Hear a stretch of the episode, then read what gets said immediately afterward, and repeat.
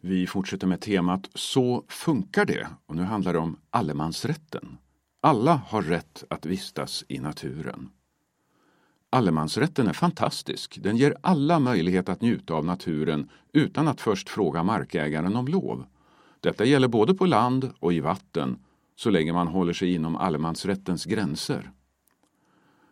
Allemansrätten finns inskriven i den svenska grundlagen och ger alla människor rätt att tillfälligt uppehålla sig i naturen och på annans mark.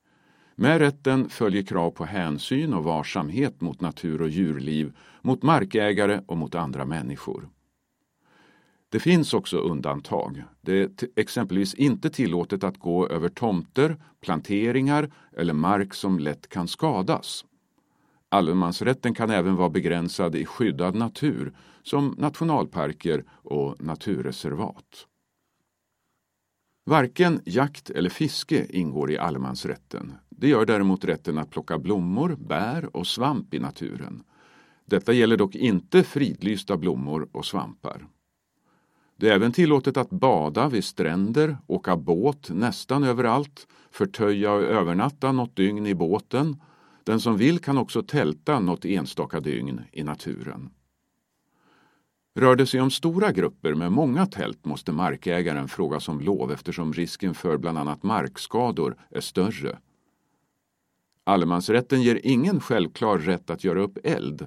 Den som eldar måste se till att elden inte riskerar att sprida sig eller att skada mark, djur och växter.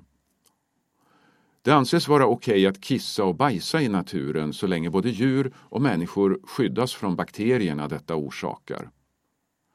Det finns särskilda bestämmelser för skyddad natur. De kan variera från område till område.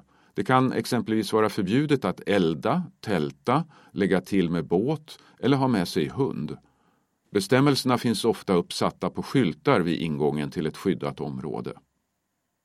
Fotnot. Mer info om allemansrätten finns på huddinge.se/allemansratten.